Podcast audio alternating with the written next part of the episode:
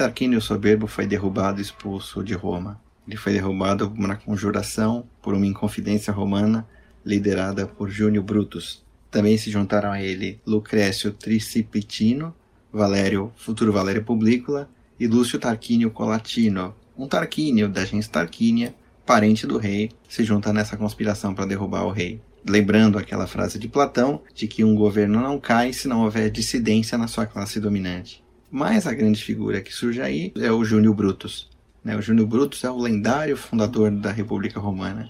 Não se sabe se ele era patrício ou plebeu. Havia uma gens júnia, plebeia, mas acredito que ele seja patrício porque ele era parente do rei, mas ele não era um tarquínio, como um tarquínio colatino. Então, para ele era por linha feminina, magnado. Naquela época, patrícios não casavam com plebeus. Então, acredito que seja realmente de, de origem patrícia a gens dele. Mas, enfim, não se sabe direito o que aconteceu, porque isso aconteceu antes do saque e incêndio de Roma pelos gauleses, pelo Breno, pelo famoso Vai Victis.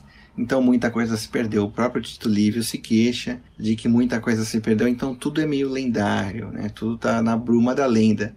E esse nome Brutus, em latim, significa o idiota, o embrutecido, o retardado, o Brutus ele se fingia realmente de louco para poder sobreviver à tirania do Tarquínio. Por isso que esse terceiro nome, os homens do terceiro nome é um apelido da pessoa. Assim como havia o Tarquínio Colatino, porque ele morava em Colácia, né? o Júnior era o Brutus, porque ele era, ele se fingia de idiota. E mas na história romana isso já aconteceu uma vez. O imperador Cláudio ele se fingia de idiota para o Calígula não matar ele. E quando ele se tornou imperador ele falou não gente, eu não era idiota, eu me fingia de bobo, entendeu? Para sobreviver ao Calígula. Mas aí os romanos, que eram muito bocudos, falavam: não, não, não, ninguém se finge tão bem de idiota se não for idiota. O imperador Cláudio é um idiota. Mas é isso. É, o Brutus, ele era tido como parvo, apesar de ser, ser sobrinho do rei, ser, ser ligado à família do rei por laços de sangue, mas ele não era nada parvo, ele era muito esperto. E ele acabou sendo realmente o verdadeiro libertador de Roma da tirania dos Tarquínios. Agora, uma das poucas lendas que se tem sobre a história do Júnior Brutus, ele foi com os filhos do rei, eles eram da família, né, eram primos, para o santuário de Delfos, consultar o oráculo de Apolo. O santuário de Delfos já tinha muito prestígio, a história da Grécia já era bem antiga, né? Roma era uma cidadezinha rural, chefe dos latinos, mas quem é dos latinos na história, né? Quando chega no oráculo de Delfos, o, o Brutus dá pro oráculo de Delfos, né, dá pro deus Apolo um presente. É um cetro de madeira, cetro simboliza o poder, só que dentro desse cetro ele tinha uma interior de ouro. Então não era madeira revestida com ouro, era um cetro de ouro introduzido dentro de um cetro de madeira. E ele pensava assim, mostrando pro Deus que esse era ele, né? Ele se fingia de bruto, de idiota por fora, mas por dentro ele era ação. Ele sabia muito bem a situação política do que estava acontecendo. Então, por dentro, o verdadeiro Júnior era o ouro, né? E por fora era o Brutus, era o idiota, era o Ciplório de madeira. O oráculo de Delfos dá uma resposta para os primos. Ele fala o seguinte, ó. Eu falei, a sucessão do, dos reis não era muito clara, né? É, os dois irmãos dos Tarquínios, né? E o oráculo falou assim, ó. O rei de Roma vai ser o primeiro que beijar a própria mãe. Então os dois irmãos Tarquínio ficaram disputando quem chega em Roma primeiro. Eu vou a terra, vou a cavalo, eu vou, eu vou. Enquanto o Júlio Brutus, disfarçadamente, ele se abaixa, pega um punhado de terra e beija. Porque ele fala assim: a terra é a mãe de todos. Né? Então, primeiro que beijar a mãe, eu estou beijando a terra. Assim, é comum essas lendas de oráculos que preveem alguma coisa e você faz uma patifaria, engana o oráculo e consegue, né? Um outro caso, né? É, de maneira análoga sobre essa questão de beijar a terra, quando Júlio César desce na África para enfrentar Catão e o exército rebelde republicano, né, ele tropeça na saída do navio, cai, cai estatelado de cara no chão. Todo mundo diria que isso era um oráculo, um mau presságio. Aí o César espertamente vai lá, abraça a terra e fala: Eu estou te agarrando, África. Meio que contorna os maus auspícios que podia ter, né? Dá para fazer uma bela interpretação simbólica com essa do Júlio Brutus, o fundador da República ele beija a terra, enquanto o destruidor da república cai por terra.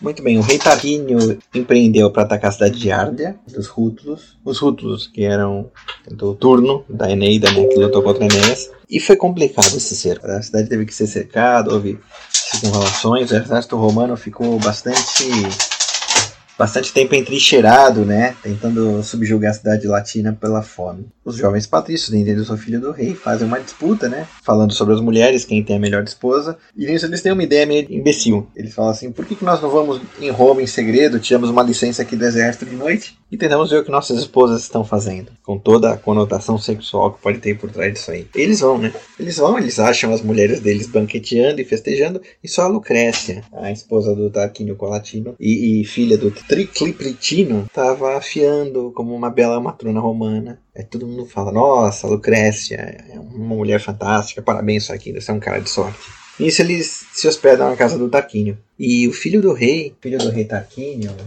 sexto Tarquínio, ele fica realmente cheio de paixão pela Lucrécia, né? Ele fica alucinado por aquela mulher, né? Além de ser bela, era uma boa esposa, casta, doméstica do lar. Ele queria aquela mulher, queria. Ele, filho do rei, né? Ele já aprontava tanto, né? Ele queria porque queria. Então, um belo dia, numa bela noite, o filho do rei se licencia do exército romano, vai na casa da Lucrécia com espada, chega na, de noite, né? no leito dela, põe a mão na boca dela e fala: Ó, que uma espada eu vou te matar. E se você não aceitar o que quiser, eu te mato e coloco um escravo do lado para dizer que você fez com o escravo e ele te matou. Se matou em seguida. Então eu vou fazer o que eu quero com você. Fez com ela o que ele quis. Estuprou.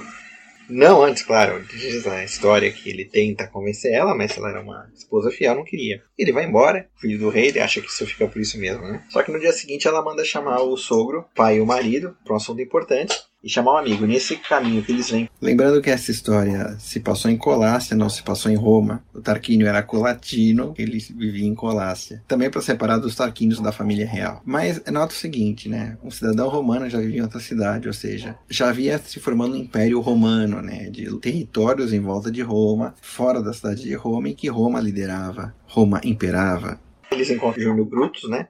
E vão juntos. Nisso, quando tá em casa, vem a Lucrécia totalmente triste, chorando, e ela explica o que aconteceu. Ela foi estuprada pelo filho do rei. Todo mundo fica indignado, ela super triste, obviamente. Estamos falando, ah, de acordo com o Tito Livio, né? Você não teve culpa, né? Afinal de contas, é alguma coisa forçada em você. Mas a gente vai tomar as providências. E ela fala, não, eu não vou sobreviver à minha desonra. Ela pega um punhal e se mata, né? Nos braços do marido e do pai. Os patrícios romanos ficam indignados. Júnior Brutus faz o grande discurso dele, que em grande parte é recriada, jurando vingança pela honra da Lucrécia, do Tricliptino e do Tarquínio Colatino, que foram desonrados, né? Queriam derrubar o rei, queriam expulsar o rei. Na época o rei estava no cerco de Ardea, né? Ele não estava em Roma.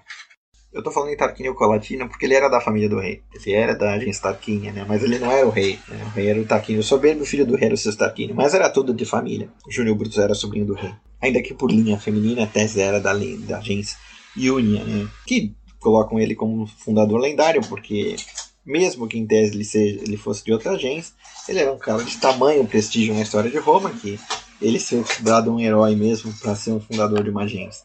Como eu falei, não há fontes históricas do que aconteceu. O Júnior Brutus e esses patrícios conspirando na noite conseguiram sublevar o Senado romano, contando a história. Os romanos já estavam de saco cheio do rei, Lembrando que ele matava os patrícios e humilhava os plebeus com trabalhos, então a plebe inteira ficou indignada também com a história e se levantou contra o rei. E eles criaram uma rebelião em Roma, né? amotinaram Roma e fecharam a porta da cidade, né? votando inclusive na Assembleia Popular que o rei estava expulso e que não poderia mais voltar. Né? Destronaram o rei. Uma comissão de patrícios foi até o exército romano, conseguiu sublevar o exército romano. O Tarquínio soube da rebelião, foi até Roma, mas as portas de Roma estavam fechadas. Quando ele voltou para o exército, o exército estava inteiro levantado contra ele. E motim também força do Júnior Brutus, e eles acabaram indo por caminhos diferentes e não se cruzaram. Então, de repente, o Tarquínio Soberbo se viu expulso de Roma e sem o exército. Então ele fugiu para as cidades etruscas, né?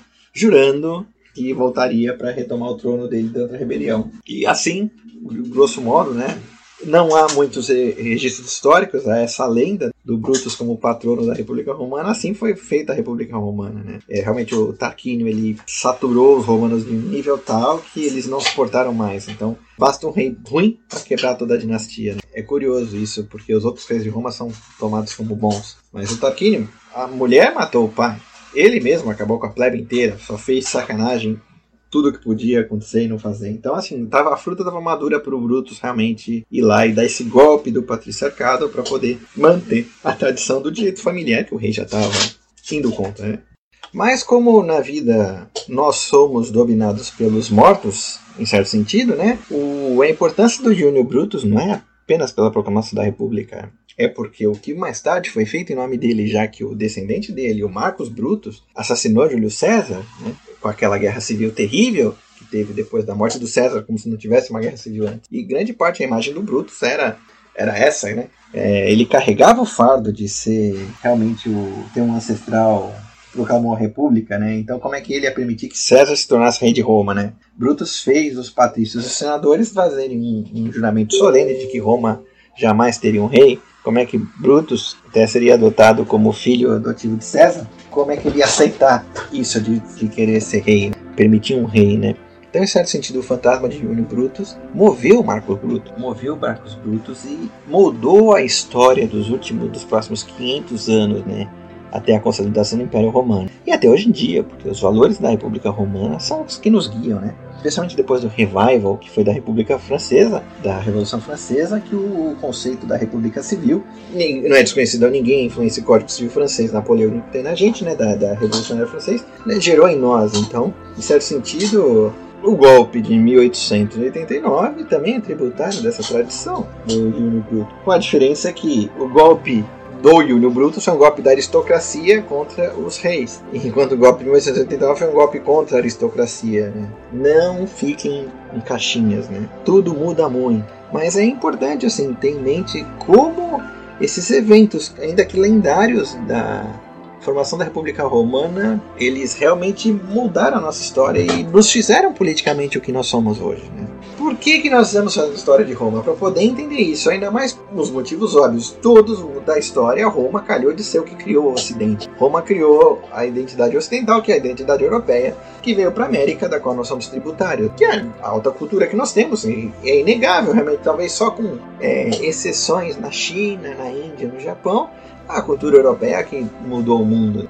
Qual é a origem dessa cultura europeia? A cultura europeia era a unificação da bacia do Mediterrâneo e da Europa pela República Romana, consolidada mais tarde no Império Romano, né? Essa é a história, né? O momento fundamental da história é esse, que infelizmente está nas brumas da lenda.